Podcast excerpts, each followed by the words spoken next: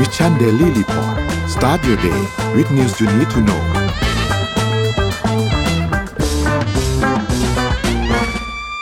สวัสดีครับยินดีต้อนรับเข้าสู่ Mission Daily Report ประจำวันที่ 4 สิงหาคม 2566 นะครับ วันนี้คุณอยู่กับพวกเรา 2 คนตอน 7 โมงถึง 8 โมงเช้า สวัสดีพี่เอ็มครับ สวัสดีค่ะนนท์สวัสดีค่ะท่านผู้ฟังทุกท่าน กับสวัสดีเช้าวันศุกร์นะครับ วันสุดท้ายของสัปดาห์นี้นะครับ แล้วก็เดี๋ยวเราไปอัปเดตเรื่องราวต่าง ๆ กันนะครับ เพราะว่าเมื่อวานนี้ก็ มีหลายเรื่องที่เราคาดการณ์กันว่ามันจะเกิดขึ้นแต่สุดท้ายมันไม่เกิดขึ้นเพราะมันเลื่อนกันเต็มไปหมดเลยนะครับก็เดี๋ยวมีเหตุการณ์อะไรบ้างเดี๋ยวเราค่อยๆอัปเดตเรื่องราวต่างๆกันไปในวันนี้นะครับนำพาไปดูตัวเลขก่อนครับว่าเป็นอย่างไรบ้างครับ ไปดูตลาดหลักทรัพย์บ้านเราครับอยู่ที่ 1,529.01นะครับติดลบมา 1.37%นะครับถัดมาครับหุ้นต่างประเทศครับดาวโจนส์ครับอยู่ที่ 35,209 นะครับ NASDAQ ครับอยู่ที่ 13,936 นะครับ NYSE ครับอยู่ที่ 16,096นะครับฟุตซี่100 อยู่ที่ 7,518นะครับแล้วก็ห่างเสงอยู่ที่ 19,420นะครับราคาน้ำมันดิบครับมีการปรับตัวขึ้นนะครับประมาณ 1%นิดๆนะครับ WTI อยู่ที่ 80.66นะครับก็กลับมายืนเหนือ 80 อีกครั้งนะครับแล้วก็ Brent อยู่ที่ 84.22นะครับส่วนทองคำครับไม่ได้ขยับเยอะมากครับอยู่ที่ 1,934.22ครับคริปโตครับ บิตคอยอยู่ที่ประมาณ 29,000 ต้นๆนะครับอีเทเรียมอยู่ที่ประมาณ 1,830 นะครับ Binance ครับอยู่ที่ 240 นะครับ Solana อยู่ที่ 22.85 นะครับ แล้วก็บีคับคอยอยู่ที่ 1.34 ครับ นี่เป็นอัปเดตตัวเลขทั้งหมดครับพี่เอ็มพาไปดู Morning Talk หน่อยครับ วันนี้มีเรื่องอะไรครับ Morning Talk วันนี้ก็เดือดอีกแล้วนะคะ ชวนคุยกันค่ะว่าไทยเสียโอกาสอะไรบ้างในช่วงที่การเมืองไม่นิ่งค่ะ โอ้ เดือดจริงครับ คืออย่างแรกเนี่ยที่เสียโอกาสไปแล้วนะคะ ก็คือตลาดหุ้นไทยร่วง 21 จุดจากการจัดตั้งรัฐบาลล่าช้าค่ะอ่าใช่ครับ คือพอมีความวุ่นวายทางการเมืองที่เกิดโรคเลื่อนนะคะ เลื่อนแล้วเลื่อนอีกนะเลื่อนคะแล้วเลื่อนอีกจะเลื่อนไปถึงไหนนะคะนับตั้งแต่การพิจารณารับคำร้องของสารรัฐธรรมนูญและการโหวตนายกรัฐมนตรี ก็มีดัชนีตลาดหลักทรัพย์ของไทยนั่นแหละค่ะหรือว่า Set Index เมื่อวานนี้ที่ปิดที่ระดับ 1,529.01 จุด ลดลง 21.27 จุด ลบ1.37%เนี่ยมูลค่าการซื้อขาย 51,342.55 ล้านบาท โดยดัชนีในวันนี้ปรับตัวลงทำจุดต่ำสุดที่ระดับ 1,528.63 จุด และจุดสูงสุดที่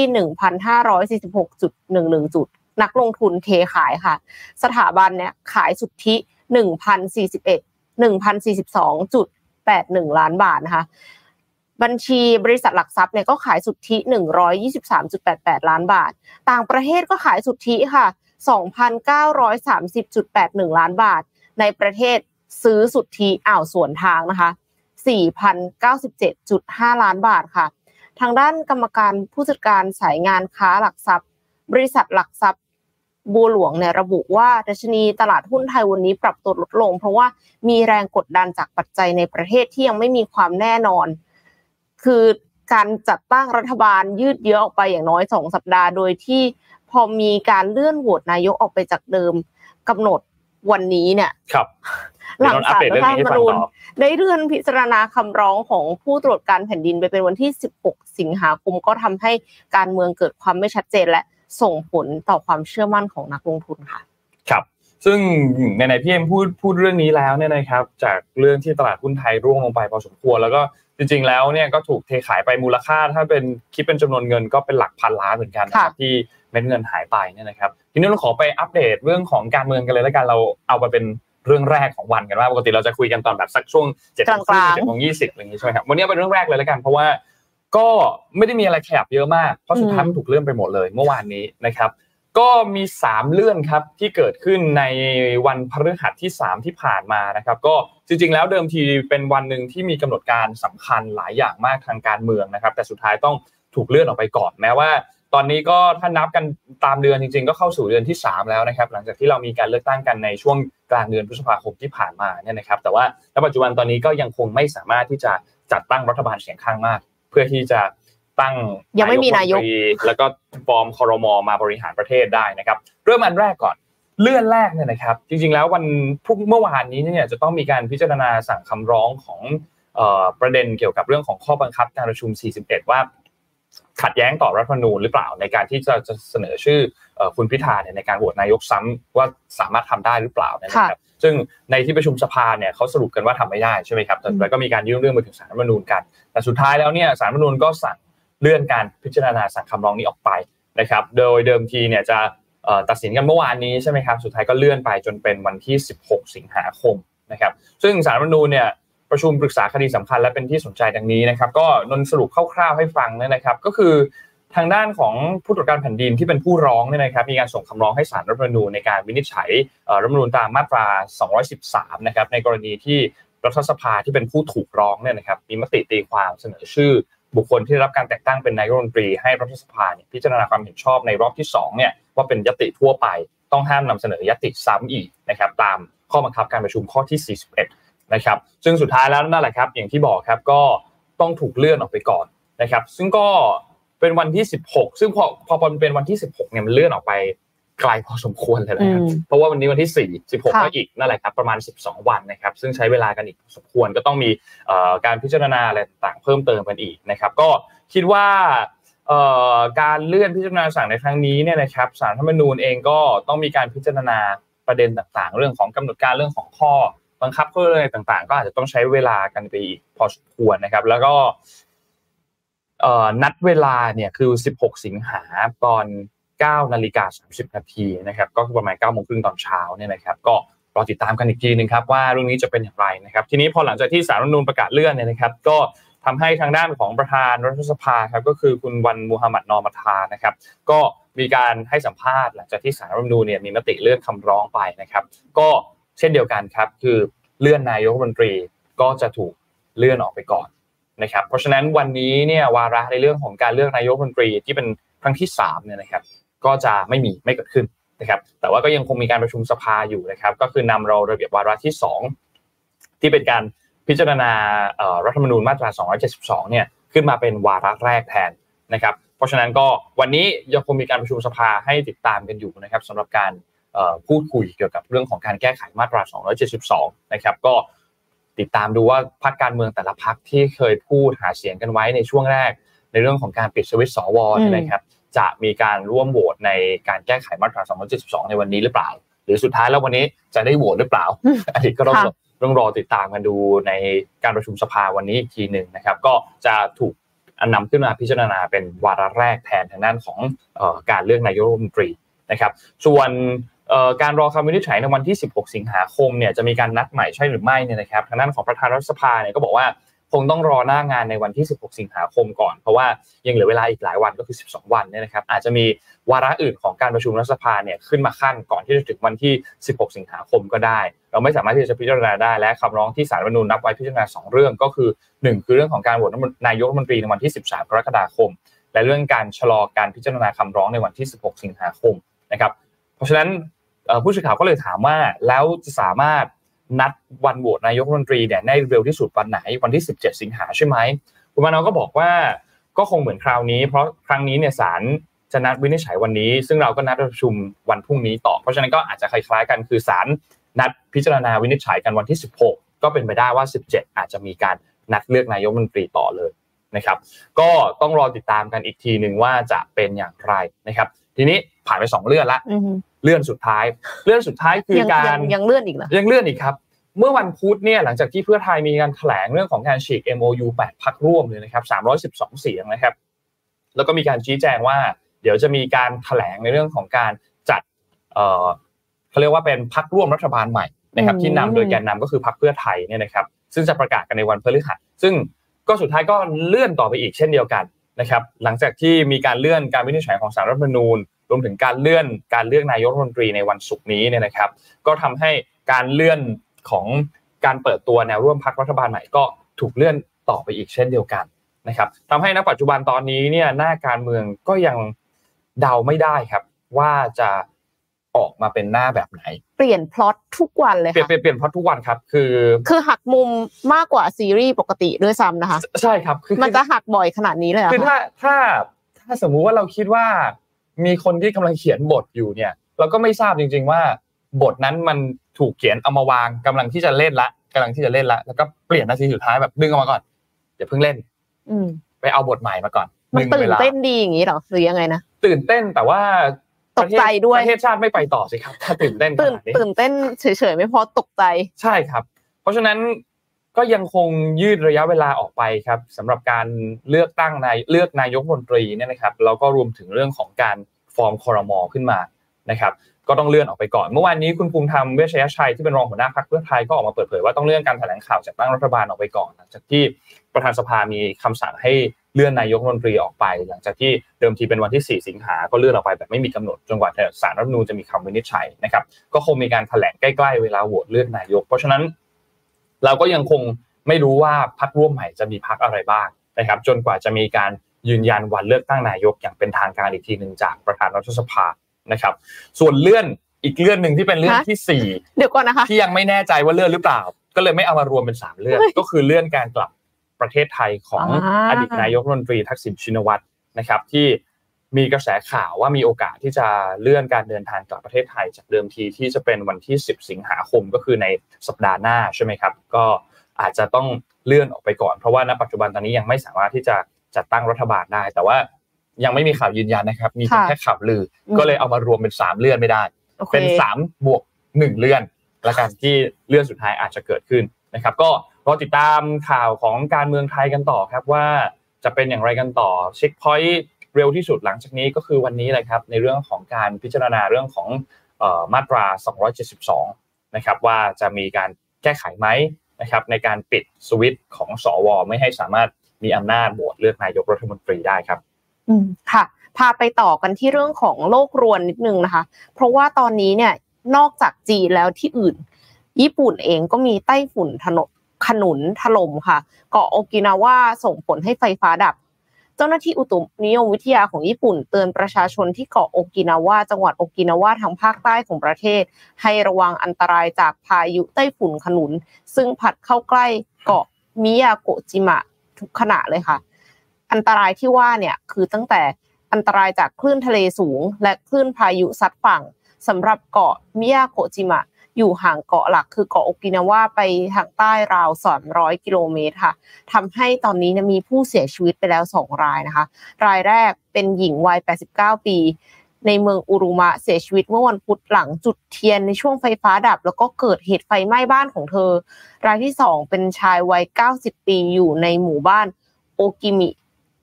ในอำเภอคุนิกามิ จังหวัดโอกินาวะ เสียชีวิตหลังถูกหลังคาของโรงรถ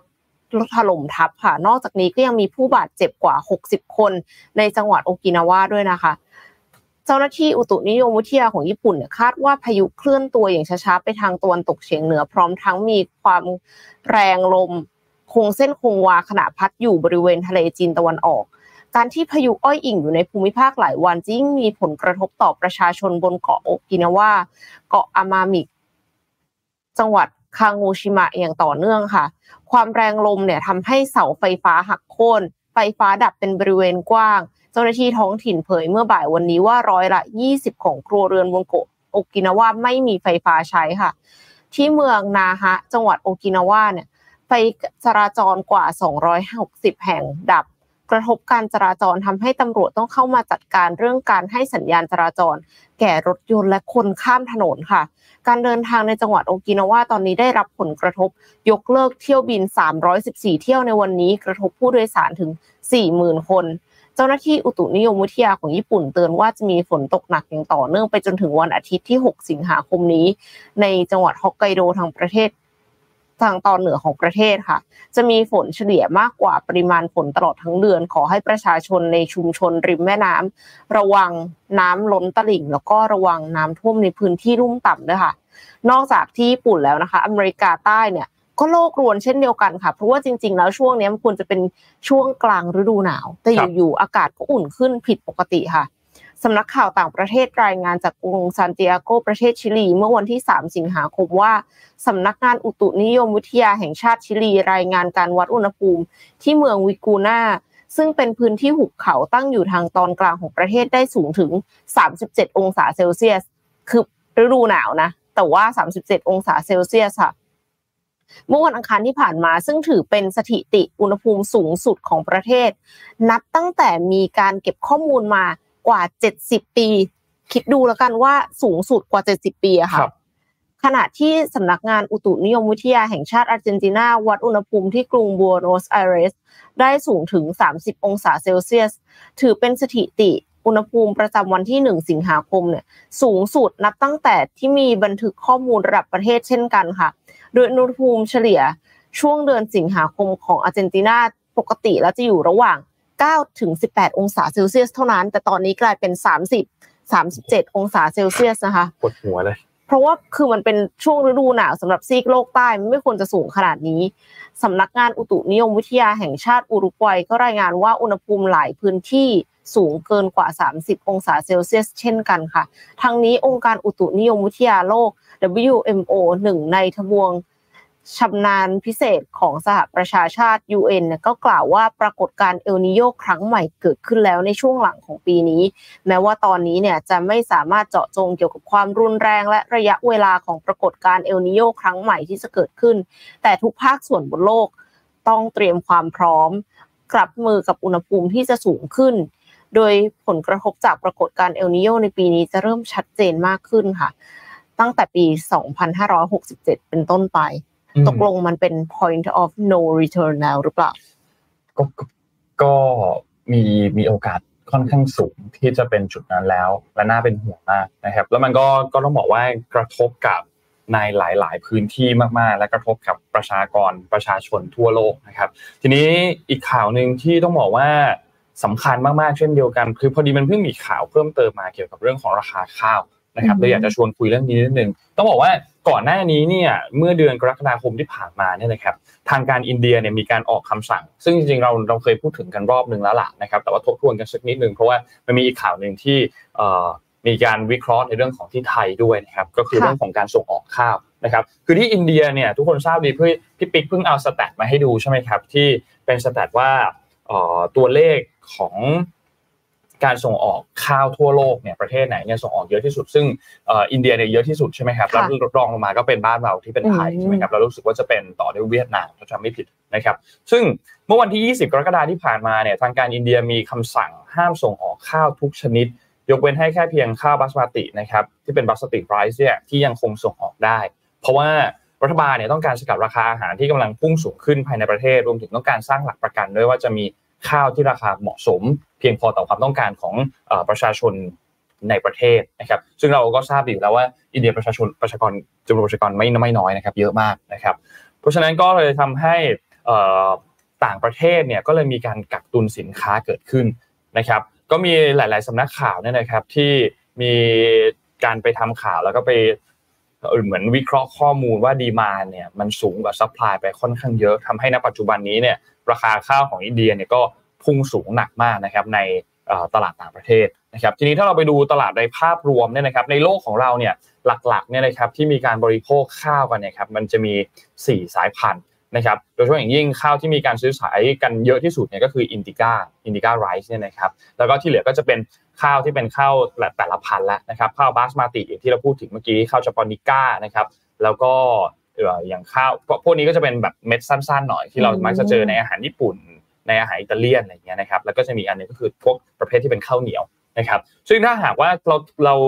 นอกจากดูประเภทของข้าวแล้วเนี่ยนะครับถ้าดูภาพใหญ่กว่านั้นเนี่ยก็อย่างที่บอกครับว่าอินเดียเนี่ย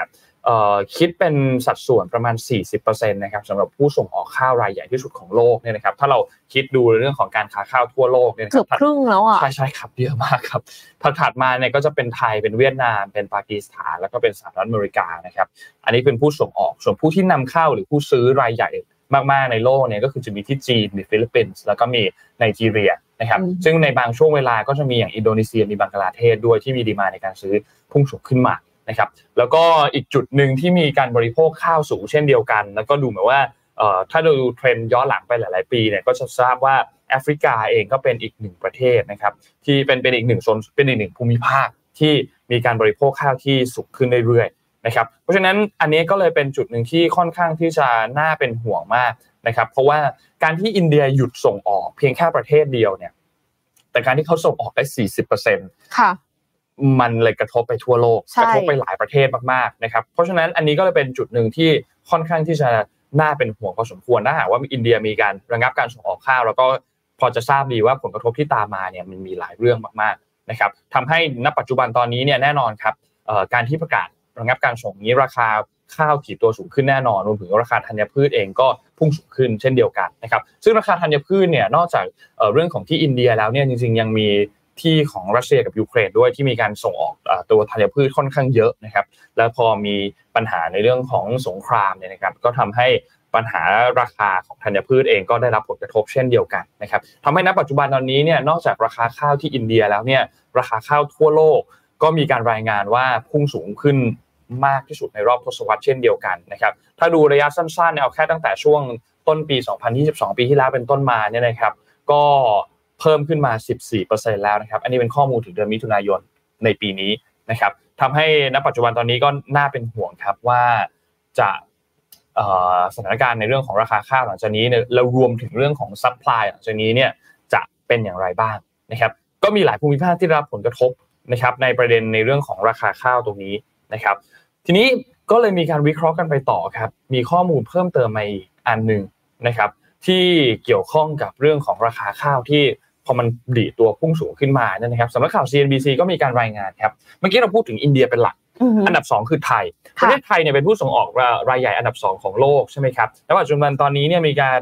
เรียกร้องให้เกษตรกรภายในประเทศเนี่ยปลูกข้าวให้น้อยลงเพื่อที่จะสงวนน้ำไว้ใช้นะครับซึ่งแน่นอนว่ามันก็จะยิ่งส่งผลกระทบต่อราคาตลาดข้าวมากขึ้นไปอีกนะครับสาเหตุที่ทำไมต้องทำแบบนั้น ปีนี้เนี่ยปริมาณน้ำฝนต่ำกว่าปกติ นะครับ เพราะฉะนั้นการที่จะเก็บเก็บน้ำไว้ ไม่ว่าจะเป็นการใช้อุปโภคบริโภคเนี่ยนะครับ ทางด้านของสำนักงานทรัพยากรน้ำแห่งชาติเนี่ยก็เลยมีการเรียกร้องให้เกษตรกรเนี่ยหันไปเพาะปลูกพืชอื่น ๆ ที่ใช้น้ำน้อยกว่า และเก็บเกี่ยวได้รวดเร็วมากกว่านะครับซึ่งทางด้านของเลขาธิการเลขาธิการสทนชเนี่ยนะครับก็คือสำนักงานทรัพยากรน้ำแห่งชาตินะครับ ก็บอกว่าปริมาณน้ำฝนในขณะนี้เนี่ยต่ำกว่าปกติประมาณ 40%นะครับ เพราะฉะนั้นก็มีความเสี่ยงสูงที่อาจจะเกิดปัญหาเรื่องของการขาดแคลนน้ำนะครับ ก็เลยให้คือปกติแล้วเนี่ยถ้าเราไปดูโครงสร้างของการบริหารจัดการน้ำของประเทศเราเนี่ยนะครับ เราจะพบว่าส่วนใหญ่จะต้องเน้นไปที่น้ำสำหรับการอุปโภคบริโภคก่อนนะครับ แล้วก็เป็นน้ำสำหรับการเพาะปลูกพืชยืนต้นที่มีอายุยืนนานยาวนานหลายปีหลายปีเนี่ยนะครับทั้งนี้เนี่ยพวกพืชต่างๆเนี่ยนะครับที่เอ่อที่ที่มันอยู่ใน แคตตากรีนี้ก็คือพืชที่มีอายุยืนนานหลายปีนี่นะครับ หมายถึงพืชที่สามารถที่จะเติบโตได้หลังจากการเก็บเกี่ยว และไม่จำเป็นต้องปลูกขึ้นใหม่ในทุก ๆ ปีนะครับ ไม่เหมือนพืชที่เป็นพืชพืชลมลุกต่างๆนะครับ ซึ่งข้าวเนี่ยจัดอยู่ในประเภทของพืชลมลุกนะครับ เพราะฉะนั้นก็เลยปริมาณน้ำที่ใช้เนี่ยก็ใช้พอสมควรโดยเฉลี่ยการปลูกข้าว 1กิโลเนี่ยต้องใช้น้ำประมาณ 2,500 ลิตรนะครับ ถ้าเทียบกับพืชทางเลือกอื่นๆเนี่ยสำหรับผลผลิตพืช 1 กิโลกรัมเนี่ยนะครับ จะใช้น้ำประมาณ 6,500 ถึง 1,200 ลิตรนะครับซึ่งก็น้อยกว่ากันครึ่งครึ่งแหละบางทีบางทีครึ่งของครึ่งด้วยซ้ำนะครับเพราะฉะนั้นก็เลยมีคำสั่งที่ออกมานะครับให้อาจจะมีการลดการปลูกข้าวลงประหยัดน้ำเพื่อประหยัดน้ำในการใช้อุปโภคบริโภค เพราะว่าปริมาณน้ำฝนน้อย มีความเสี่ยงที่จะเกิดภาวะการขาดแคลนน้ำแห้งแล้งเนี่ยนะครับ ก็ทำให้ราคาข้าวก็มีโอกาสที่จะพุ่งสูงขึ้นไปอีกนะครับ เพราะว่าไทยเองก็มีโอกาสที่จะลดกำลังก็กำลังจะต้องลด การผลิตข้าวลดลงอย่างมีนัยสำคัญเช่นเดียวกันนะครับเพราะฉะนั้นก็เลยมีการวิเคราะห์กันพอสมควรเลยครับว่าทำให้ณปัจจุบันตอนนี้เนี่ยราคาข้าวมีโอกาสที่จะพุ่งสูงขึ้นเยอะมากๆนะครับล่าสุดสมาคมผู้ส่งออกข้าวไทยเนี่ยก็มีการรายงานว่าในช่วงปลายเดือนกรกฎาคมที่ผ่านมาราคาข้าวไทยทุกประเภท มีการปรับตัวขึ้นนะครับข้าวสารเนี่ยปรับตัวขึ้นประมาณ5%นะครับแล้วก็ข้าวเหนียวขาวเนี่ยขึ้นประมาณ 10%นะครับเพราะฉะนั้นก็น่าเป็นห่วงครับ ทางด้านของสมาคมนายกกิติมศักดิ์สมาคมผู้ส่งออกข้าวไทยเนี่ยนะครับ ก็บอกว่าการที่รัฐบาลอินเดียเป็นที่เป็นผู้ส่งออกรายใหญ่เนี่ยมีการประกาศห้ามการส่งออกข้าว ก็ทำให้ทั้งผู้ค้าข้าวไทย ทั้งผู้ส่งออกแล้วก็โรงสีข้าวไทยเนี่ยก็มีความเป็นห่วงมากเหมือนกันนะครับ เพราะฉะนั้นก็ต้องมีการจับตาดูสถานการณ์อย่างใกล้ชิดครับว่าอินเดียจะมีการผ่อนปลนตัวคำประกาศดังกล่าวที่เพิ่งมีการบังคับใช้ในวันที่ 20 กรกฎาคมที่ผ่านมาหรือเปล่านะครับ แน่นอนว่าไทยได้รับผลกระทบแน่นอน นะครับ ก็ติดตามกันต่อครับว่าจะเป็นอย่างไรครับเรื่องนี้ครับ ขอขั้นที่ข่าวข่าวแบบร่าเริงนิดนึงได้ไหมคะได้ครับมาฮะเป็นเรื่องของอาชีพค่ะ แล้วก็น่าจะเป็นอาชีพในฝันของใครหลาย ๆ คนด้วยนะคะแมทเทลค่ะ เจ้าของบริษัทบาร์บี้และอูโนประกาศรับสมัคร Chief Uno Player ที่มาเล่นอูโน่สี่วันต่อสัปดาห์แล้วได้เงินเดือนหกแสนบาทค่ะ โอ้โห ใครพร้อมไหมคะนนท์พร้อมไหมคะครับผมยกสิคะนี่นี่ยกเลยค่ะมิชชั่นเองก็เล่นเหมือนกันนะอูโน่เนี่ยแต่ก่อนเนี่ยโอเคอาจจะเป็นงานในฝันของคนหลาย ๆ คนเลยนะคะ ที่อยากจะเป็น Chief Uno Player พนักงานตำแหน่งใหม่เนี้ยต้องมาเล่นเกมใหม่คือ Uno Quattro ช่วยโปรโมทเกมนี้ให้โลกรับรู้คือจริงๆอะไม่ได้มาให้มาเล่น Uno หรอก ให้มาเป็น Creator แต่ว่าเป็น Creator ที่เล่น Uno เก่งด้วย แล้วก็คืออยากให้คนทำให้คนอื่นอยากจะเล่น Uno ด้วยค่ะ เงินเดือน6 0แสนบาท เงื่อนไขก็คือ ต้องเล่นและนำเสนอเกม Uno Quattro พร้อมสอนกฎของเกมให้ผู้ชม โดยต้องทำงานที่นิวยอร์กเป็นเวลา 4 ชั่วโมงต่อวัน 4 วันต่อสัปดาห์เฮ้ย 4 ชั่วโมงต่อวันเองนะสี่วันต่อสัปดาห์เฮ้ยน้อยมากเลยนะ แล้วคือบอกว่าเงินเดือนเยอะด้วยนะคะ เยอะมากด้วยครับ ต้องมีอายุ 18 ปีขึ้นไป และอาศัยอยู่ในสหรัฐอเมริกา หรือเป็นพลเมืองสหรัฐ และพร้อมเริ่มงานตั้งแต่วันที่ 13 กันยายนนี้ค่ะ เว็บไซต์ของ m a t t e l ระบุคุณสมบัติเพิ่มเติมว่าต้องไม่เคอะเขินในการสัมภาษณ์ออกสื่อ ต้องไลฟ์การเล่น Uno Quattro ได้ แล้วก็สอนคนอื่นเล่นเกมอย่างน่าสนใจ คือคือนึกสภาพว่าแบบเป็นสตรีมเมอร์อะครับแต่ไม่ได้เป็นเกมแบบเกมออนไลน์ e-sport แต่ว่าเป็น Uno อะค่ะ เป็นมิตรแล้วก็กล้าชวนคนที่เดินผ่านไปผ่านมาให้เล่นเกมด้วยนะ ที่สำคัญคือต้องนั่งได้เป็นระยะเวลานานๆ ก็แน่แหละก็คือต้องนั่งสี่ชั่วโมงเล่นเกมใช่ไหมแล้วนอกจากนั้นคือต้องยกของหนักได้ด้วยค่ะเฮ้ยเล่นอูโน่ทำไมต้องยกของหนักอูโน่ก็ไม่ได้หนักใช่ไหมคะแต่ว่าเต็นท์หนักค่ะ คือต้องอ๋อตั้งโต๊ะแล้วก็เต็นท์ตามสถานที่ต่างๆด้วย เรย์แอดเลอร์รองประธานและหัวหน้าแผนกเกมของ m a t t e l ระบุว่า เราพยายามเสาะหาวิธีการใหม่ๆ ให้แฟนๆ มีส่วนร่วมอยู่กับ Uno ตลอด และด้วยการตามหา Chief Uno Player คนแรกจากทั่วประเทศ เราก็นำการเล่นแบบออฟไลน์มาสู่แฟนๆ ในแบบที่เป็นประสบการณ์ใหม่ทั้งหมด เฮ้ย creator เก่งๆอะน่าจะทำได้ทำให้เป็นประสบการณ์ใหม่นะคะ โปรแกรมนี้มีระยะเวลาครอบคลุมหนึ่งเดือน เพราะฉะนั้นเนี่ยใครที่กำลังจะลาออกจากงาน เพื่อที่จะมาทำตำแหน่งนี้เนี่ยอย่าคิดว่าคุณจะได้เงินเดือน6 0แสนตลอดนะคะ ไม่ใช่ เพราะว่ามันได้แค่1เดือนค่ะ โดย Chief Uno Player จะได้รายได้ทั้งหมด 4,444.44 ดอลลาร์สหรัฐต่อสัปดาห์ รวมๆแล้ว 1 เดือนก็จะได้ 614,000 บาท ใครที่สนใจสามารถสมัครได้ตั้งแต่วันนี้ค่ะจนเดี๋ยวนะ ได้ตั้งแต่วันนี้จนถึงวันที่10สิงหาคมอ้าวอย่างนี้ก็เหลืออีกไม่กี่วันแล้วสิคะวันนี้วันที่4แล้วนะแต่ต้องเป็นต้องเป็นซิติเซนนะต้องเป็นเอาซิถูกติเซนถูกอเมริกาใช่ต้องเป็นซิติเซนต้องวิธีการก็คือต้องตัดต่อคลิปเข้ากับคลิปของ Uno บน TikTok ค่ะ เพื่อครับส่งประกวดเออเออ Mattel เนี่ยนนท์ก็เพิ่งรู้นะว่า UNO เนี่ยคนของ Mattel นนท์ไม่รู้เหมือนกันเพิ่งเพิ่งรู้เนี่ยเพราะว่าเข้าใจว่าบาร์บี้อะเนี่ยรู้มาโดยตลอะอดบาร์บี้เป็นตัวชูโรงใช่ แต่จริงๆแล้วเขามีอีกหลายอันนะมี Hot มี Wheels บาร์บี้ด้มีวยฮอตวิวใช่ไหมที่เป็นรถใช่ไหมครับเออแล้วก็มี American Girl ที่เป็นตุ๊กตานะครับแล้วก็มีจริงๆเมกาเนี่ยก็ทำของเล่นค่อนข้างเยอะนะครับ ก็ก็นั่นแหละครับ ลองดูครับใครที่เป็น citizen อเมริกาครับอาชีพที่ใช่หรือเปล่าคะครับเผื่อเผื่อจะ work ครับเผื่อจะ work ครับ แล้ว UNO เนี่ยจะจะจะจะบอกว่ากติกาแต่ละวงอะไม่เหมือนกันนะมันเหมือนแบบเกมไพ่แบบป๊อกเด้งเหมือนอะไรอย่างนี้เลยนะ คือแต่ละแต่ละวงกติกาไม่เหมือนกัน แล้วต้องคุยกันก่อนด้วยอืมแล้วแต่ตกลงบางที่ลงบวกสองแล้วบวกซ้อนซ้อนซ้อนซ้อนซ้อนซ้อนไปได้บางคนต้องจั่วทีสิบห้าใบสิบหกใบอะไรอย่างเงี้ยหรือว่าตกลงกันเสร็จแล้วเปลี่ยนกติกาทีหลังได้ปะเออไม่ได้สิพี่ต้องต้องอ๋อต้องไม่ได้ใช่ไหมไม่ได้ไม่ได้อ๋ไม่อได้ฉีกไม่ได้ใช่ไหมโอเคหมายถึงอูโน่ใช่ไหมครับเนี่ย ถามถึงโทษทีครับอูโน่ไงอ๋อโทษทีครับอ๋ออะพาไปต่อครับพาไปดูเรื่องของเอ่อแอชตันอโศกนิดนึงครับว่าเป็นอย่างไรบ้างครับไปอัปเดตนิดนึงครับเพราะว่าเมื่อวานนี้เนี่ยทางด้านของเอ่อผู้ว่ากทม หรือว่าคุณชาติชาติสิทธิพันธ์เนี่ยมีการเอ่ออัปเดตแถลงเรื่องนี้เพิ่มเติมนะครับ จากกรณีของโครงการแอชตันอโศกเนี่ยนะครับที่ศาลปกครองสูงสุดเนี่ยมีคำพิพากษาเพิกถอนไปเนี่ยนะครับทำให้ตอนนี้ทางออกก็ยังคงไม่ได้นะครับ แล้วก็ จับตาไปที่ทางด้านของหน่วยงานภาครัฐที่กำกับการดูแลการก่อสร้าง ก็คือทางด้านของกทมที่เป็นผู้ออกใบอนุญาตนะครับ ซึ่งเมื่อวานนี้ทางด้านของออตอนประมาณ 10 โมงเนี่ยนะครับ ที่สาราว่าการกทมสับชิงชาเนี่ยนะครับคุณชาติสิทธิพันธ์แล้วก็คุณวิษณุทรัพย์สมพลนะครับ คุณสุรติรกุลนะครับ ที่เป็นรองผู้ว่ากทม แล้วก็อีกคนคือเป็นผู้อำนวยการสำนักงานควบคุมอาคารสำนักงานโยธานะครับ ได้มีการแถลงร่วมกันนะครับ ถึงแนวทางการดำเนินการกับ แอสตันคอนโดที่แอสตันโศกเนี่ยนะครับหลังจากที่ศาลปกครองมีคำสั่งออกมาเนี่ยนะครับคุณชาชาติก็บอกว่ากทมเนี่ยน้อมรับคำสั่งของคำพิพากษาของศาลปกครองสูงสุด แล้วก็ปฏิบัติตามขั้นตอนต่างๆ ซึ่งเป็นเรื่องของกฎหมายล้วนๆนะครับ เพราะว่ามีการระบุชัดเจนในกฎหมายควบคุมอาคารเลยว่าจะต้องทำอย่างไรนะครับ ซึ่งทางกทมเนี่ยก็ทางมทำก็ได้ปฏิบัติตามกฎหมายที่เกี่ยวข้องไม่ได้เอื้อประโยชน์ให้กับใครทั้งสิ้นนะครับแล้วก็ขอย้ำว่าการดำเนินการต้องดำเนินการตามกฎหมายและปฏิบัติตามคำสั่งของศาลปกครอง นะครับทางด้านของรองผู้ว่าครับคือคุณวิษณุนะครับก็ยืนยันว่าที่ผ่านมาเนี่ยนะครับกทมเนี่ยมีหนังสือรับทราบแบบแปลน และออกหนังสือทักท้วงไปแล้ว และดำเนินการทักท้วงมาโดยตลอด แต่มีประเด็น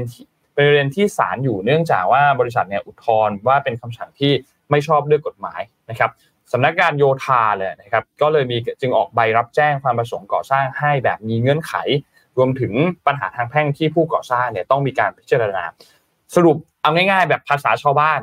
ก็คือกทมทักทวงเรื่องนี้มาตลอด ในเรื่องของการก่อสร้างนะครับ แต่ว่ามันก็มีประเด็นต่างๆ ที่มีการอุทธรณ์อะไรกัน สุดท้ายก็เลยออกใบอนุญาตให้ แต่ว่าให้ก่อสร้างได้ แต่ต้องก่อสร้างแบบมีเงื่อนไขนะครับ เพราะฉะนั้นเรื่องนี้ก็เลยดูเหมือนว่าน่าจะยังไม่จบง่าย ๆนะครับ ซึ่งคุณชาติก็กล่าวเพิ่มเติมบอกว่าที่ผ่านมาก่อนอันนี้พอมีมีหยุดยาวจึงได้ไม่ไม่ได้มีการดำเนินการส่งหนังสือหรือพูดคุยกับทางบริษัทเจ้าของโครงการนะครับ แต่ทางนี้ก็จะมีการเร่งให้ สำนักโยธาเนี่ยทำหนังสือแจ้งไปภายในสัปดาห์นี้แล้ว หลังจากที่รับหนังสือเนี่ยทางเจ้าของโครงการเนี่ยต้องมีการยื่นแนวทางแก้ไขเปลี่ยนแปลงเนี่ยไม่น้อยกว่า 30 วันนะครับทั้งนี้จากคำพิพากษาของศาลเนี่ยไม่ได้มีคำสั่งให้รื้อถอน ไม่จำเป็นต้องทุบอาคารทิ้งนะครับส่วนการจะดำเนินงานคดีเอ่อจะจะดำเนินคดีกับเจ้าหน้าที่ที่ออกใบรับแจ้งก่อสร้างหรือไม่เนี่ยคุณชาติบอกว่าหากย้อนกลับไปดูในช่วงเวลานั้นเนี่ยพบว่ามีการยื่นเอกสารอย่างถูกต้องครบถ้วนตามหลักเกณฑ์ หากเจ้าหน้าที่ไม่พิจารณาออกใบให้ก็อาจจะถูกดำเนินคดีตามมาตรา 157 ได้ แต่ทั้งนี้ก็จะมีการตั้งคณะกรรมการสอบสวนเรื่องดังกล่าวอีกครั้งหนึ่งนะครับผู้สื่อข่าวก็เลยถามต่อครับว่าเราต้องดำเนินการรองรับการใช้อาคารหรือว่าปิดตึกปิดทางเข้าออกไหมนะครับคุณจะชาก็บอกว่ายังสามารถใช้ทางเข้าออกและใช้อาคารได้ตามปกติ เนื่องจากว่าคำพิพากษาเนี่ยไม่มีคำสั่งเพิกถอนการใช้ทางเข้าออก และส่วนอาคารก็ได้มาตรฐานความปลอดภัย จึงไม่มีเหตุจำเป็นที่ต้องดำเนินการปิดใช้อาคารดังกล่าว นะครับส่วนพื้นที่ที่ใช้ในการเข้าออกของคอนโดดังกล่าวเนี่ยนะครับหลังจากนี้เจ้าหน้าที่ก็ต้องมีการลงพื้นที่ไปวัดระยะทางต่างๆ เรื่องของความกว้างของช่องทางสาธารณะที่จะต้องมากกว่า 18 เมตรใช่ไหมครับให้แน่ชัดกันอีกครั้งหนึ่งไม่ให้ซ้ำรอยก่อนหน้านี้ที่มีเคสของโรงแรมดีเอทัสที่น่าจะ 12 เมตรค่ะ18 18อันใหม่คือ18มันคือคือไอ้12เนี่ยมันมันจะมี2อันมันจะมีตัวเลข12อะ12เมตรอันหนึ่งกับ18เมตรอันหนึ่งนะครับซึ่งต้องบอกว่าเคสนี้ของเขาอย่างที่ภาพที่เราเห็นอันเนี้ย ที่จะต้องซื้อตึกอันนี้คือทางทางตรงนี้มันจะเป็น 12 เมตร แต่มันจะมีทางที่มันติดกับทางสาธารณะ อันนั้นจะต้อง 18 เมตร มันจะมีสองมีสองทางใช่มันจะมี 2 อันนะครับ ซึ่งจะต้องมีการมาแก้ไขปัญหาตรงนี้กันเนี่ยทั้งสองจุดเลยนะครับ ก็ก็น่าเป็นห่วงครับ น่าเป็นน่าน่าเป็นห่วงเหมือนกันครับ เพราะว่าลูกบ้านเนี่ยก็ก็ก็ต้องบอกว่าเข้าไปอยู่เยอะมากแล้วนะคะประมาณแปดสิบเปอร์เซ็นคือใครจะใครใครจะคิดว่าจะมีปัญหาตรงนี้ ใช่แล้วก็คือบางคนซื้อคอนโดอะอยู่เองแล้วก็คิดว่าในอนาคตก็จะขายออกได้ครับแล้วณจุดนี้คือถ้าจะไม่อยู่แล้วจะขายก็คงไม่มีใครซื้อแล้วใช่ครับถูกต้อง แล้วแล้วก็ที่สำคัญก็คือต้องต้องมารอดูว่าจะมีการยื่นฟ้องไหมกับเจ้าของโครงการเนี่ยนะครับในประเด็นเรื่องนี้นะครับ ก็ ยาวๆไปครับ แล้วก็อย่างที่บอกครับเรื่องนี้จุดเริ่มต้นเนี่ยเข้าใจว่าเหมือนจะมีชาวบ้านที่อยู่ตรงนั้นพยายามที่จะร้องเรียนประเด็นเรื่องนี้แหละ เรื่องเรื่องของทางออกที่มันมันไม่ไม่ไม่ถูกต้องตามกฎหมายเนี่ยนะครับ แล้วก็สุดท้ายเราร้องเรียนไปแล้วก็ไม่สำเร็จก็เลยไปยื่นเรื่องให้กับทางด้านของคุณศรีสุวรรณแล้วศรีสุวรรณก็มีการร้องประเด็นนี้ออกมาใช่ครับจนกระทั่งเนี่ยมี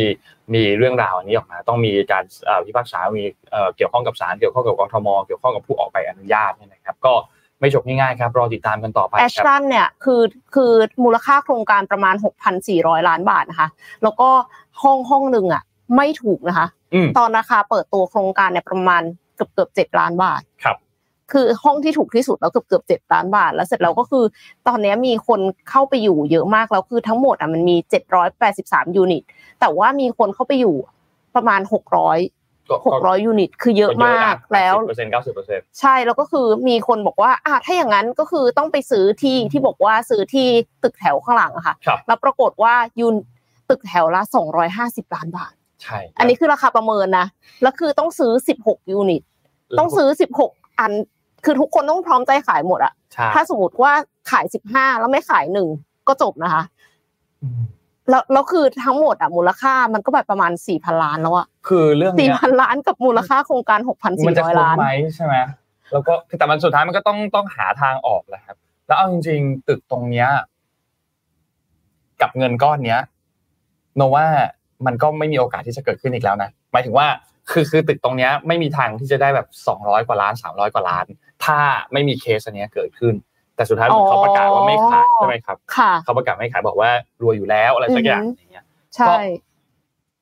ก็ก็ยังไม่รู้ว่าสุดท้ายทางออกจะเป็นยังไงคือนอกจากรวยอยู่แล้วอะในความเป็นจริงอะเขาให้สัมภาษณ์ด้วยเจ้าของตึกเขาบอกว่าตอนที่สร้างตึกอะค่ะ มันมี เศษวัสดุก่อสร้างตกลงมาบนหลังคาบ้านอ่าใช่มีเยอะมากแล้วก็คือพยายามที่จะติดต่ออนันดา แล้วก็คือไม่มีใครเข้ามาเหลียวแลเลยครับทีนี้ตอนนี้อนันดาเดือดร้อน เขาก็ไม่ยินดีที่จะช่วยเหลือ เพราะว่าเขาก็ไม่ได้เดือดร้อนนี่ตอนนี้เขาก็อยู่ได้ปกติแล้วแต่ตอนสร้างตึกคือนอนไม่หลับทุกคืนครับ แล้วถ้าสุดท้ายสมมุติว่าหาทางออกไม่ได้ แล้วสุดท้ายอินดีเอแล้วต้องทุบจริง ๆ เนี่ย ตรงนี้ก็จะได้รับผลกระทบอีกเหมือนกันค่ะเพราะว่าตอนที่จะต้องทุบก่อสร้างอะไรก็คงก็คงมีเสียงมีฝุ่นมีอะไรอืมเช่นเดียวกันก็ ก็หวังว่าจะมีทางออกที่ดีครับแอชตันบอกว่าอยากจะให้ทางรถไฟอะค่ะ ร่วมกันครับร่วมกันซื้อซื้อที่อ๋อแล้วคือบอกว่า การรถไฟก็แบบว่าครับแล้วมันเกี่ยวกับฉันฉันก็ตรงมีไหนฉันเกี่ยวกับฉันตรงไหนม่คือที่การรถไฟไม่ใช่ที่สาธารณะเราต้องให้การรถไฟยกที่ให้เป็นสาธารณะหรอ นั่นสิครับเราก็คือค่าเช่าอะค่ะ รู้สึกว่าจะประมาณ 97 ล้าน ยังไม่ได้เลยสักแดงจากอนันดาด้วย อืมและทีนี้ตึกอื่น ๆ อาคารอื่น ๆ ที่ มีความเสี่ยงที่จะมีปัญหาคล้ายๆ แบบเนี้ยนนนนเชื่อว่าไม่ได้มีแค่ตึกนี้หรอกใช่ในอนามันมันต้องต้องมีอีกที่ยังไม่ได้มีเรื่องร้องเรื่องอะไรต่าง ๆ มาเนี่ยนะครับ ก็มีความเป็นไปได้ที่จะต้องเจออีกเหมือนใครกันที่ถืออยู่แล้วนะคะ กลับไปดูใช่ว่าคอนโดที่ตัวเองถืออยู่เนี่ยมันตกลงมันมีปัญหาหรือเปล่าเพราะถูว่ากไหมไม่งั้นถูกคือต้องถ้าจะไหมขายก็ต้องรีบขายนะคะ หรือว่าใครที่กำลังจะซื้อคอนโดก็ต้องดูให้ดีด้วยอ่าใช่ครับก็จริงๆแล้วกทมเองเมื่อวานนี้ก็มีการพูดถึงเรื่องนี้เหมือนกันว่ามีการมอบหมายให้ สำนักงานควบคุมอาคารสำนักงานโยธาเนี่ยนะครับ ก็มีการให้ไปรวบรวมข้อมูล เพื่อตรวจสอบอาคารอื่น ๆ ด้วย ว่าอาจจะพบปัญหาที่มันคล้าย ๆ กับกรณีอันนี้หรือเปล่า เพื่อเตรียมเตรียมพร้อมสำหรับแนวทางในการแก้ไขปัญหาต่อไปเหมือนกัน เพราะฉะนั้นตึกเนี้ยก็จะเป็นเหมือนอีกหนึ่ง study case แหละครับที่อาจจะอาจจะถูกหยิบยกมาอีกครั้งหนึ่งถ้าหากว่าเราเจอเคสอะไรแบบนี้นะครับค่ะไปต่อกันค่ะ ขอไปต่อที่เรื่องของชิปขาดแคลนนิดนึงค่ะ ชิปขาดแคลนเนี่ยก็ได้ยินมาตลอดเลยเนาะครับแต่ว่าตอนเนี้ยมันมีปัญหากับนักท่องเที่ยวที่จะไปเที่ยวญี่ปุ่นแล้วค่ะ เพราะว่าบัตรโดยสารซุยกาและพาสโมที่ญี่ปุ่นเนี่ยขยายเวลาหยุดการขายออกไปไม่มีกำหนด เพราะว่าปัญหาชิปขาดแคลนยังไม่ดีขึ้นค่ะ ก่อนหน้านี้ในเดือนมิถุนายนบริษัทเดินรถไฟในญี่ปุ่น East Japan Railway หรือว่า JR East ประกาศหยุดขายบัตรซุยกาหรือเป็นบัตรโดยสารแบบเติมเงินชั่วคราวค่ะ รวมถึง Pasmo ซึ่งเป็นผู้ให้บริการบัตรโดยสารเติมเงินอีกราย ก็ประกาศหยุดเหมือนกันนะคะ มีผลเฉพาะกับบัตรที่ไม่ต้องลงทะเบียนข้อมูลส่วนตัว ซึ่งก็คือบัตรนักท่องเที่ยวนั่นแหละครับซึ่งมีปัญหามาจากชิปขาดแคลน กระทบต่อการผลิตบัตร ล่าสุดสถานการณ์ยังไม่ดีขึ้นค่ะ JR East ประกาศหยุดการขายบัตรซุยกาและพาสโมต่อออกไปอย่างไม่มีกำหนดรวมถึงบัตรประเภท ลงทะเบียนข้อมูลส่วนตัวด้วยก็คือ บัตรของคนญี่ปุ่นเองเนี่ยก็หยุดขายเหมือนกันนะคะ มีผลตั้งแต่วันที่ 2 สิงหาคมเป็นต้นไป เนื่องจากสถานการณ์ชิปขาดแคลนสำหรับนักท่องเที่ยวที่ไม่เคยมีบัตรซุยกาหรือพาสโมมาก่อน ก็คือสามารถซื้อรุ่นเฉพาะนักท่องเที่ยว แต่ว่าประเด็นคือบัตรมีอายุการใช้งาน 1 เดือน และซื้อได้เฉพาะบางสถานีเท่านั้น หรืออีกทางหนึ่งคือสมัครบัตรออนไลน์แบบผูกกับแอปมือถือแทนค่ะ คือพออ่านข่าวอย่างเงี้ยเราก็รู้สึกว่าชิปขาดแคลนอย่างนี้บริษัทผลิตชิปก็น่าจะดีสิอืมเพราะว่าทำนองว่าขึ้นราคาได้ใช่ไหมคะก็เลยไปดูค่ะบริษัทผลิตชิปคอลคอมเนี่ยเขาเพิ่งประกาศผลประกอบการออกมาค่ะ รายงานผลประกอบการธุรกิจชิปโทรศัพท์มือถือยังกระทบหนักรายได้รวมลดลง 23%ค่ะ คคอมรายงานผลประกอบการไตรมาสที่ 3 ตามปีการเงินบริษัท 2023 สิ้นสุดเดือนมิถุนายน มีรายได้รวม 8,451 ล้านดอลลาร์ ลดลง 23%เมื่อเทียบกับช่วงเดียวกันของปีก่อน กำไรสุทธิลดลงเป็น 1,803 ล้านดอลลาร์ รายได้จากธุรกิจขายไลเซนส์ QTL ลดลง 19%ส่วนธุรกิจชิป Q CT ลดลง 24%เป็น 7,174 ล้านดอลลาร์ค่ะ ถ้า break down ลงมาอีกเนี่ย ธุรกิจชิป รายได้จากชิปมือถือลดลง 25%นะคะ เป็น 5,255 ล้านดอลลาร์ ชิปในยานยนต์ขับเคลื่อนอัตโนมัติ เพิ่มขึ้น 13%แต่ว่าอันนี้คือยานยนต์ขับเคลื่อนอัตโนมัตินะไม่ใช่ EV ทั่วไป มันก็เลยยังเล็กมากค่ะ ตลาดยังเล็กมากเพิ่มขึ้น 13%แล้วก็ยังเป็นแค่ 434 ล้านดอลลาร์ค่ะ ส่วน IoT Internet of Things ก่อนหน้านี้มาแรงมากคิดว่าเครื่องใช้ไฟฟ้าในบ้านของเราทุกอย่างมันจะคุยกันเองได้ มันไม่ถึงขนาดนั้นค่ะทิปเครื่องใช้ไฟฟ้าในบ้านและโรงงานเนี่ยลดลง 24%เป็น 1,485 ล้านดอลลาร์ CFO ของ Qualcomm เขาก็ให้ข้อมูลว่าตอนเนี้ยยากมากเลยที่จะคาดเดาว่าธุรกิจมือถือจะฟื้นตัวเมื่อไหร่ เพราะว่าได้รับผลกระทบจากเศรษฐกิจจีน ที่ยังไม่ฟื้นตัวนะคะ แล้วก็คาดว่าจะฟื้นตัวปลายปี ปลายปีคือเมื่อไหร่คือ holiday season เดาเอาเอง คือเขาพูดว่า holiday เราก็เดาเอาเองว่า Thanksgiving กับกับคริสต์มาสอ่า Thanksgiving คือเดือนช่วง11คริสต์มาสคือเดือน12ค่ะ ก็น่าจะอีกไกลพอสมควรเลยค่ะ ครับ ก็น่าเป็นห่วงพอสมควรเลยครับ จริงๆเรื่องนี้ก็มันมันมีความเกี่ยวข้องกับนักท่องเที่ยวเนาะอืมเรื่องนี้มีความเกี่ยวข้องกับนักท่องเที่ยวพอสมควร ที่อินเดียเองก็เมื่อกี้นอกจากเรื่องของข้าวแล้วเนี่ยนะครับ ก็มีอีกอันหนึ่งที่น่าเป็นห่วงเช่นเดียวกันนะครับที่เอ่อจริงๆทางไทยเองก็จับตามองอยู่นะครับคือมาตรการของรัฐบาลอินเดียที่มีการปรับขึ้นภาษีนักท่องเที่ยวขาออกเนี่ยนะครับที่จะมีการปรับขึ้นในวันที่ 1 ตุลาคมนี้นะครับ ซึ่งเอ่อ จากที่มีการรายงานมาเนี่ยมีโอกาสที่จะปรับจาก 5%เป็น 20%นะครับซึ่งเยอะมากนะครับเพราะว่าและแน่นอนว่าจะส่งผลกระทบต่อกลุ่มนักท่องเที่ยวที่เป็นกลุ่มระดับกลางรวมไปถึงระดับล่างเนี่ยนะครับก็เลยมีเอ่อโอกาสที่จะมีแผนเอ่อก็เลยมีแผนในเรื่องของบูสต์ตลาดในไตรมาสที่4นะครับเพื่อที่จะรับมือว่าคาดว่าปีนี้เนี่ยเอ่ออินเดียเนี่ยนะครับจะมีการท่องเที่ยวไทยเนี่ย ตั้งเขาตั้งเป้าไว้ที่ 1.4 ล้านคนเนี่ยนะครับก็หวังว่าจะทำได้ตามเป้าอันนี้ แต่ว่าถ้าหากว่ามีการปรับในเรื่องของเอ่ออ่าเขาเรียกว่าภาษีนักท่องเที่ยวขาออกเนี่ยนะครับก็มีโอกาสที่จะมีผลกระทบเหมือนกันนะครับ ซึ่งทางด้านของคุณธเนศเพชรสุวรรณเนี่ยนะครับ ที่เป็นรองผู้ว่าการด้านตลาดเอเชีย และแปซิฟิกใต้ของการท่องเที่ยวแห่งประเทศไทยหรือว่าทททเนี่ยนะครับก็มีการเปิดเผยนะครับบอกว่าจากรายงานข่าวที่มีทางการอินเดียเนี่ยนะครับมีการปรับขึ้นอัตราภาษีการอ่อการใช้จ่ายในต่างประเทศเนี่ยนะครับนอกเหนือการใช้จ่ายด้านการศึกษาและการแพทย์เนี่ยนะครับจากเดิม 5%เป็น 20%ที่จะบังคับใช้กันในวันที่ 1 ตุลาคมเป็นต้นไปเนี่ยนะครับตอนนี้ณปัจจุบันเนี่ยประเมินว่า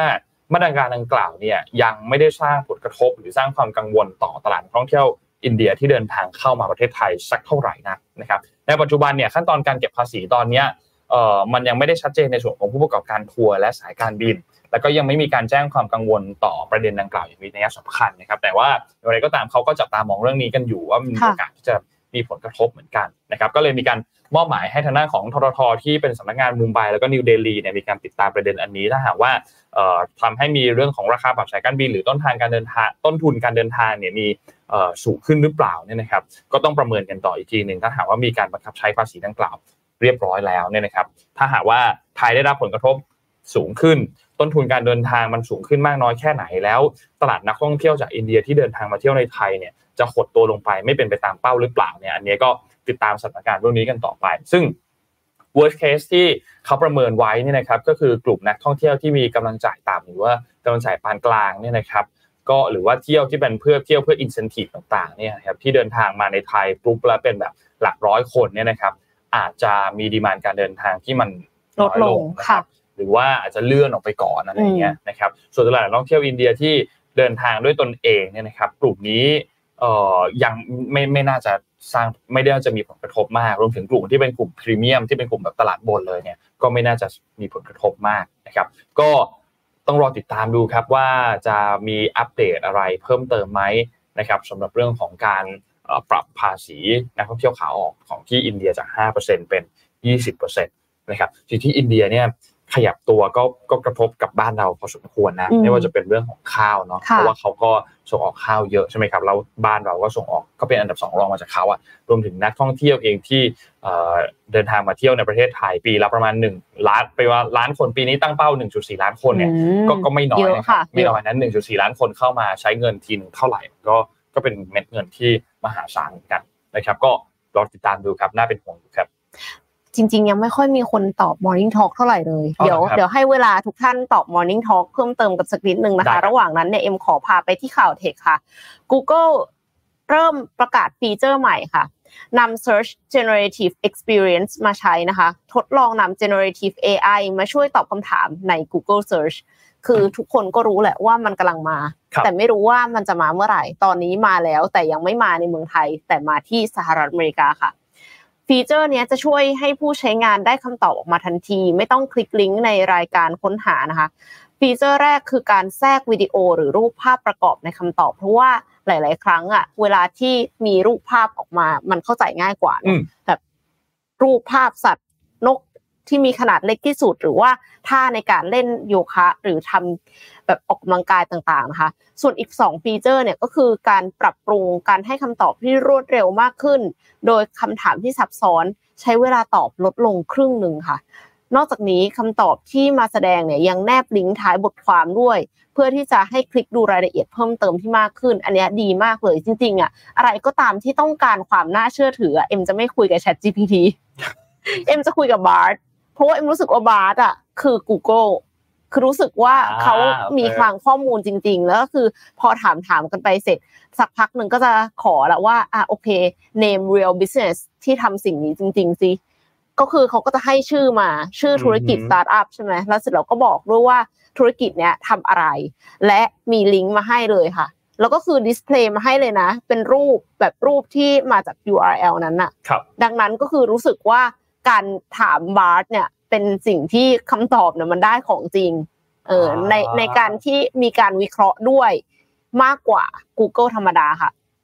ตอนนี้ฟีเจอร์ใหม่เนี่ยก็คือมาแล้วนะคะ บริการ SGE ตอนนี้ยังมีสถานะทดลองใน Search Labs ที่ต้องเปิดใช้งานเอง และจำกัดเฉพาะผู้ใช้งานในสหรัฐอเมริกา แต่รอดูเลยค่ะ เดี๋ยวถ้าใช้แล้วดีเขาก็น่าจะแบบพอมาไทยอะคือเป็นเป็นแบบที่ปรับปรุงแล้ว เพราะฉะนั้นก็คือเราก็จะได้อานิสงส์นั้น อะมีอีกข่าวหนึ่งค่ะที่เป็นเกี่ยวข้องกับเรื่องเทคนะคะ AWS Cloud เนี่ยก็มาแรงเช่นเดียวกันนอกจาก generative AI แล้ว Cloud ก็เติบโตนะคะ ลงทุนกว่า 2 แสนล้านขยายฐาน Cloud ในอิสราเอลไปจนถึงปี 2037 ค่ะ Amazon Web Service บริการด้าน Cloud เผยว่าเมื่อวันที่ 1 สิงหาคม ก็คือมีแผนจะทุ่มเงินลงทุนในอิสราเอลราว 7,200 ล้านเหรียญค่ะ หรือว่า 247,000 กว่าล้านบาท ไปจนถึงปี 2037 เพื่อที่จะเปิดศูนย์ข้อมูลหลายแห่งในอิสราเอลนะคะ ระบบให้บริการคลาวด์ของ Amazon เนี่ยจะช่วยให้รัฐบาลอิสราเอลสามารถใช้งานแอปพลิเคชัน และเก็บข้อมูลไว้ในศูนย์ข้อมูลต่างๆ ที่ตั้งอยู่ในประเทศ ทางอธิบดีสำนักงบประมาณของอิสราเอลเขาชี้ว่าการก่อตั้งคลาวด์ในระดับภูมิภาคจะทำให้รัฐบาลย้ายข้อมูลสำคัญไปยังคลาวด์ได้ ก็คือไปตั้งปั๊บ มีลูกค้าใหญ่ทันที ซึ่งก็คือรัฐบาลของอิสราเอลนั่นเอง และเชื่อด้วยว่าจะเร่งการเปลี่ยนผ่านด้านดิจิทัลของภาครัฐอีกด้วย การลงทุนครั้งนี้จะทำให้ AWS มีให้บริการใน 32 ภูมิภาคทั่วโลก และช่วยเสริม GDP ของอิสราเอลกว่า 13,900 ล้านเหรียญหรือว่า 478,000 กว่าล้านบาทค่ะ มาทีหนึ่งนี่คือบอกว่ามาอย่างใหญ่เลยนะคะ ช่วย GDP ของประเทศได้เยอะเลย แต่ในทางกลับกัน AWS ก็จะได้ลูกค้ารายใหญ่เพิ่มขึ้นมานั่นก็คือรัฐบาลอิสราเอลอีกด้วยค่ะ เป็นยังไงคะมีมีเมนเพิ่มเติมหรือยังคะไทยเสียโอกาสอะไรบ้าง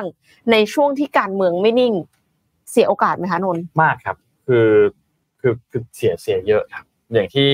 เรารายงานในช่วงต้นๆว่ามีเม็ดเงินที่หายไปค่อนข้างเยอะนะครับ รวมถึงนักลเรื่องงทุนก็นักลงเสียทุนคก็วามเชื่อมั่นเนาะคือคือโนว่านักลงทุนในเรื่องเสียความเชื่อมั่นเขาอาจจะไม่ได้ไม่ในมุมหนึงอาจจะไม่ได้เสียมาก แต่เขารู้สึกว่าเม็ดเงินที่ลงอยู่ตอนนี้มันอาจจะไม่ไม่คุ้มค่ากับผลตอบแทนในปัจจุบัน เพราะว่าพอทุกอย่างมันไม่นิ่ง ในเรื่องของรัฐบาลก็ยังไม่มีนโยบายต่างๆ มาตรการต่างๆของเอ่อเศรษฐกิจเนี่ย ก็ยังไม่มีออกมา เพราะฉะนั้นมันก็ยังคาดเดาอะไรไม่ได้ใช่ไหมครับซึ่งแน่นอนว่านักลงทุนก็นับอันเนี้ยเป็นหนึ่งปัจจัยที่เขาก็มีความกังวลเหมือนกันว่า เขารู้สึกเอายังเอาแน่เอานอนอะไรไม่ได้กับอืมกับการที่จะลงเม็ดเงินลงไปในประเทศไทยเนี่ยนะครับ เพราะฉะนั้นก็เป็นเรื่องหนึ่งที่ทำให้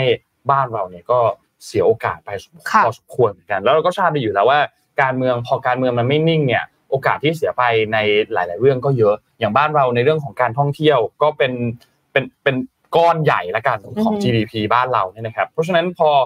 มันไม่นิ่งปุ๊บโอกาสที่คนจะเดินทางมาเที่ยว หรือว่าอีเวนท์ที่จะมาจัดในบ้านเราหรือคอนเสิร์ตหรืออะไรอย่างเงี้ยมันก็อาจจะมีเปอร์เซ็นต์ที่ลดน้อยลง หรือว่ามันมีความกังวลที่มันเกิดขึ้นอยู่ มันก็มีความเป็นไปได้ที่เขาก็อาจจะเลือกไปประเทศอื่นแทนตัวอย่างถ้าอย่างอีเวนต์อย่างชัดๆเนี่ยเขาอาจจะเลือกไปสิงคโปร์แทนเพราะเขารู้สึกว่าทุกอย่างดีกว่า การเมืองก็นิ่งกว่า ระบบขนส่งสาธารณะนู่นนี่มันก็ดีกว่า ซึ่งเรื่องนี้มันก็เป็นการเมืองทั้งนั้นแหละครับ ที่ที่มันที่มันสร้างผลกระทบเนี่ยนะครับมีมีมีคอมเมนต์ค่ะบอกว่าจากที่เศรษฐกิจโลกชะลอตัวอยู่แล้ว เราจะยิ่งแย่ไปกันใหญ่ เพราะว่าเขาไปลงทุนที่อื่นแทน แล้วก็มีคล้ายๆกันค่ะบอกว่า มีการชะลอการลงทุน ยับยั้งการใช้จ่ายเงินระดับเยอะไปจนถึงน้อย แต่ว่าก็มีบอกว่านักลงทุนอาจจะชินกับการเมืองไทยแล้ว เอ้ย บางทีก็ไม่ดีนะคะ คือหมายถึงว่า สิ่งที่ไม่ดีก็ไม่ต้องชินก็ได้ค่ะครับ แล้วก็มีมีคอมเมนต์อีกคอมเมนต์หนึ่งค่ะบอกว่าภาคประชาชนน่าจะเสียโอกาสในส่วนที่นโยบายหาเสียงยังไม่ได้เริ่มทำสักทีอะอันนี้เห็นด้วย คือคือหาเสียงกันแบบตุ้มตามมากเลยนะคะ ตอนนั้นแบบคิดมาอย่างดี แต่ปรากฏว่าอ้าวพอถึงจริง ๆ ไม่เหมือนที่คุยกันไว้นี่นาใช่ไหมหลายหลายอย่างหลายครั้งแล้วก็ จริงๆก็เห็นซ้ำๆนะคะ ใช่ คือคือณปัจจุบันตอนนี้จะจะทวงนโยบายอะไรก็ยังทวงอะไรไม่ได้ทั้งนั้น เพราะว่ายังไม่รู้ว่าใครจะเป็นรัฐบาลได้ใครจะเป็นแกนนำใครจะเป็นนายกรัฐมนตรี ก็ยังไม่สามารถที่จะทวงนโยบายใดๆได้เลยสักอันเดียวนะครับ อ่าแล้วมีมีข่าวต่างประเทศที่บอกว่าช่วงนี้เขาใช้โอกาสปรับโครงสร้างในประเทศ ระหว่างรอเศรษฐกิจถดถอยกับผลกระทบจากภาวะโลกร้อน โดยเฉพาะประเทศใหญ่ ประเทศเล็ก ๆ อย่างเรา พอจะมีโอกาส จากตลาดที่ลดการแข่งขันจากเจ้าใหญ่ก็มาชะลอตัวกับเรื่องการเมืองซะก่อน เสียโอกาสจริง ๆ ค่ะ อืม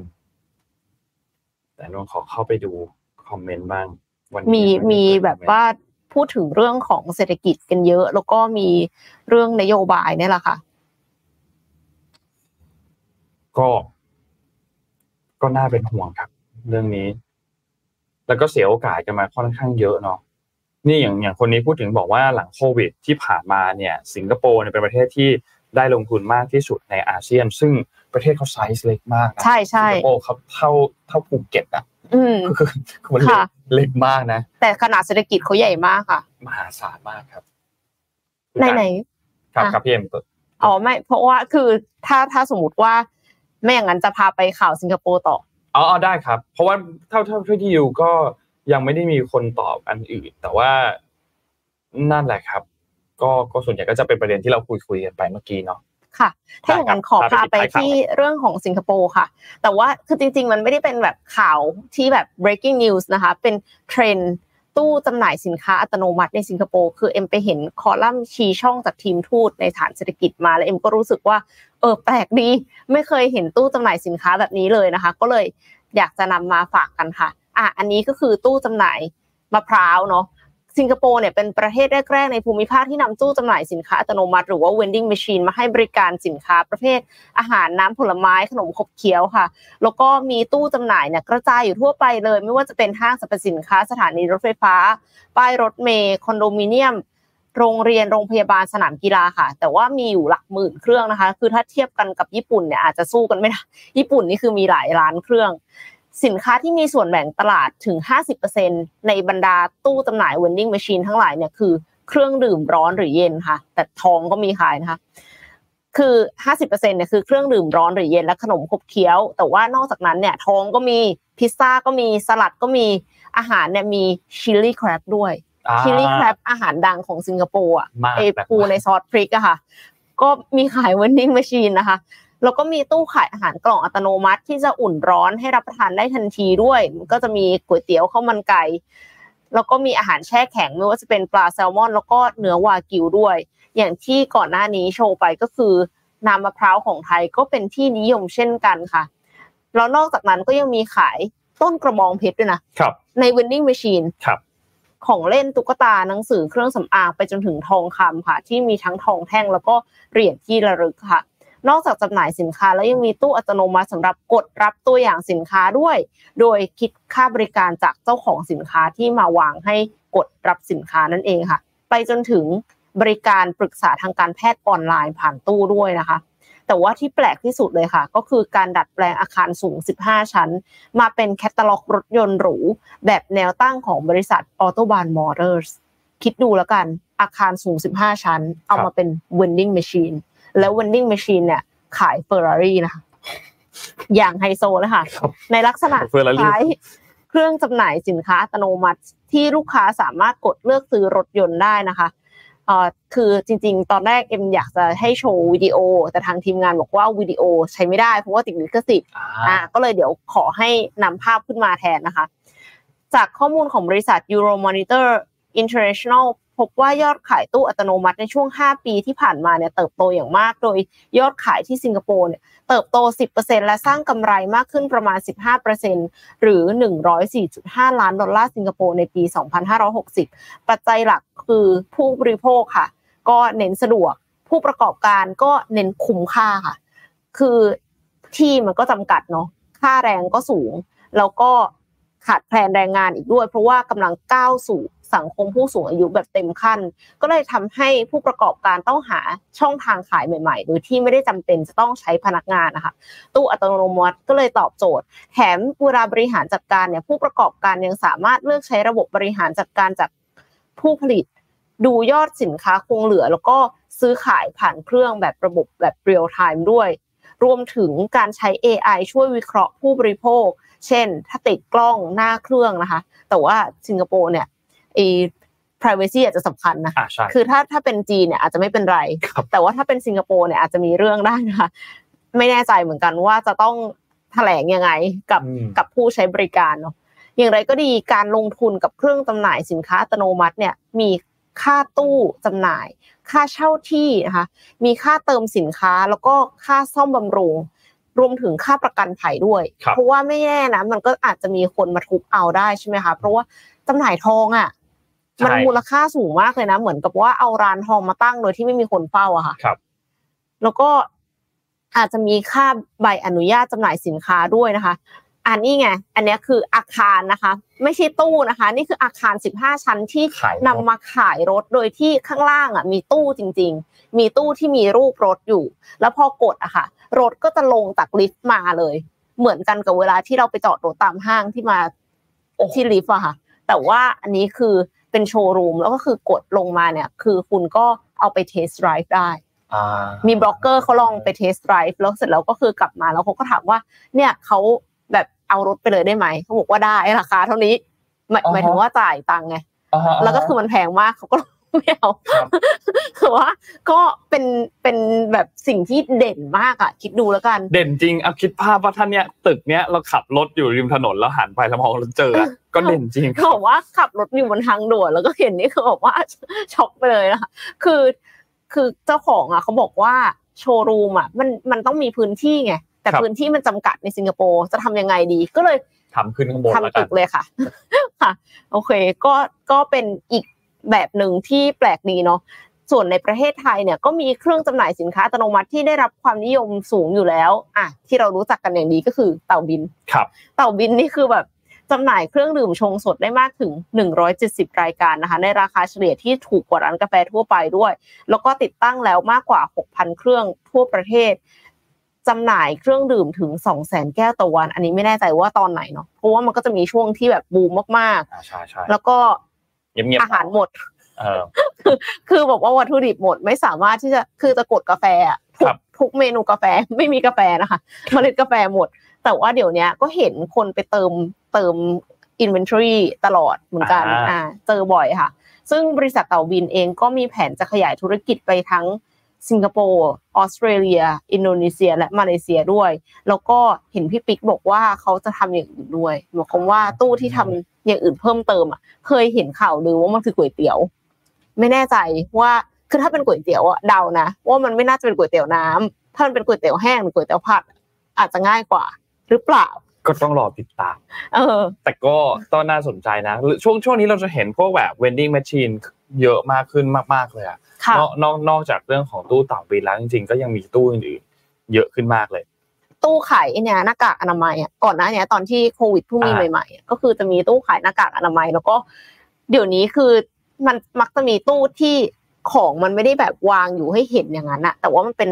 จอ LCD ดิสอ่าเพลใช่อันย์นั้นก็เยอะแล้วขายขนมขายน้ำขายอะไรอย่างเงี้ยขายก็หลามีกหลากหลายชนิดแล้วก็มีตู้ที่เป็นเหมือนตู้แบบเหมือนกระชับปองอะอ๋อ แต่ว่าไม่ใช่กระชับปองที่เราหมุนอย่างนั้นนะมันไม่ไม่ไม่ใช่แบบนั้นนะแต่เป็นตู้ที่แบบว่าเหมือนเขาเหมือนชิงโชคอะข้างในมันจะเป็นเหมือนเป็นกล่องสุ่มอะ